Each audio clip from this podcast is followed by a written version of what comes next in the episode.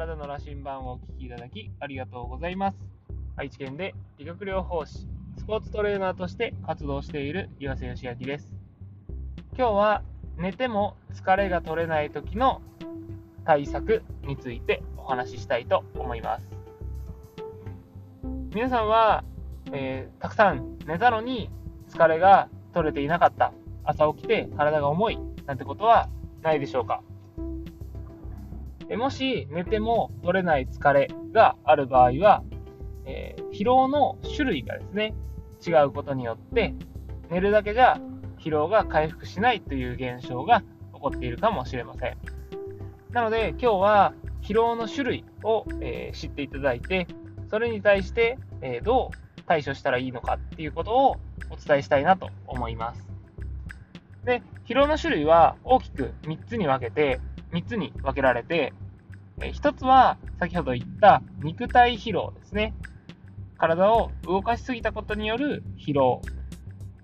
で、2つ目が、えー、内臓疲労。で、食べ過ぎだとか飲み過ぎで起こるような内臓に負担をかけることによって起こる疲労のことです。で、もう1つが脳疲労ですね。それが何かこう考えすぎてしまったりだとか、え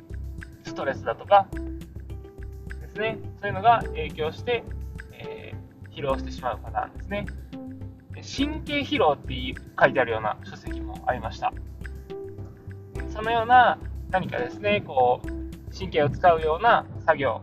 だとか、えー、環境にいることによる疲労ですね、が脳疲労になります。大きく分けてこの3つがあるんですけど、それぞれ疲労を回復するために最適な方法っていうのは異なります。で、えー、肉体疲労に関しては、やっぱりこう睡眠ですね。寝ることがやっぱり回復の、えー、一つの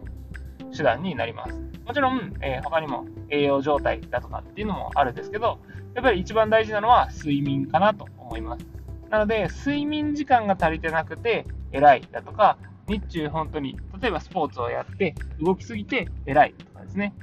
昔の、えー、バブルと言われた頃っていうのは、この肉体疲労が多かったので、とにかく寝れば回復するみたいな風に言われてたことがあるそうです。で、えー、ただ、現代ではこの肉体疲労よりも、えー、この次から出てくる内臓疲労や、えー、脳疲労が多くなっていると、え傾向としては言われています。で、内臓疲労は、やっぱりこう食べ過ぎ、飲み過ぎですね。胃や腸に負担をかけることによって、えー、消化吸収にもエネルギーを使っているので、内臓が休まる暇がなくてですね、まあ、ただでさえ内臓っていうのは働き者なんですけど、消化吸収にエネルギーを使いすぎることによって起こる疲労を内臓疲労と言ってます。なので、やっぱりこう、食べるものをですね、こう気をつける、えー、消化の悪いものをできるだけ口にしなかったり、ちょっとこう空腹時間を作るようなことっていうのも、えー、内臓疲労を回復させるためには重要なのかなと思います。私自身も、えー、食べ過ぎたなって思った時は、えプチ断食じゃないですけど、ちょっとこう食べない時間ですね。16時間ぐらい、え、食べない時間を作ることによって、かなりですね、内臓が軽くなるのを実感できます。でまあ、16時間じゃなくてもいいんですけど、16時間だとなんかこう最近話題のオートファジなんていうこう効果もあったりするので、まあ、私はその辺を意識して、たまにですね、こう16時間空けて食事をとるようにしたりしています。本当にこう内臓の軽さをそれだけでも実感できるので、やったことがない人はぜひですね、実践してみていただけると、普段ですね、どれだけ内臓が、え、重たい状態だったのかっていうのに気づけるかなと思います。で、もう一つがですね、脳疲労ですね。脳疲労の場合は、やっぱり、えー、こう例えば携帯やスマホ、パソコンとかのこう画面の見過ぎで目目の神経を使いすぎてストレスになってしまったり、まあ、精神的にですね、こう何かこう嫌なことがあったりすると、頭でなんかいろいろ考えてしまったりしますよね。なので、えー、こう考えすぎですね、悩みすぎだとかっていうのは、こう脳疲労の原因になりやすいです。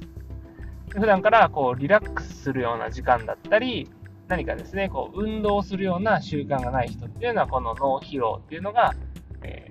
ー、起こりやすいので、えー、対策としては、えー、深呼吸をする時間を作ったりだとか、運動ですね、単純なリズム感のあるような運動がいいかなといます。ウォーキングだとか、ジョギングだとか、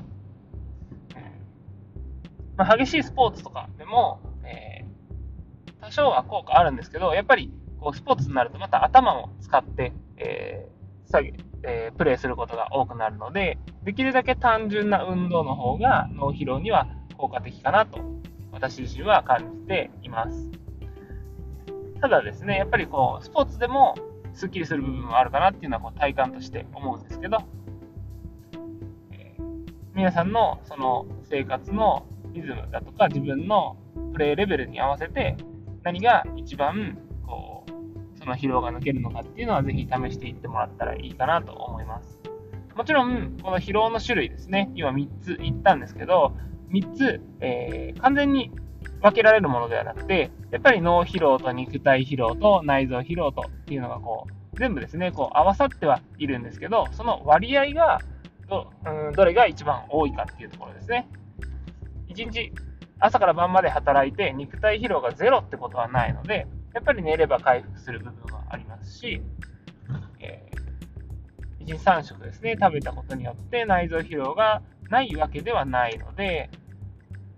そうやってですね、いろんな疲労が体に影響している。けど、その割合を自分の中でですね、整理して取り組んでもらえるといいのかなと思います。私自身、最近、昼休みにですね、ちょっとこう、運動をするようになったら、仮眠を取るよりも、かなりですね、こう、疲労が抜ける感じがあって、私の場合は、この脳疲労が最近はですね、大きかったんだなっていうのを実感することができました。皆さんは何が一番ですね、自分自身の疲労に影響しているでしょうか。ぜひですね、えー、寝ても疲れが取れない方っていうのは、肉体疲労以外の疲労が溜まっている可能性が高いので、えー、食べ物だったり、えー、リズム運動だったりっていうようなことで疲労を取っていきましょう。というわけで、今日は寝ても疲れが取れない時の対策についてお話しさせていただきました。お聴きいただきありがとうございます。ではまた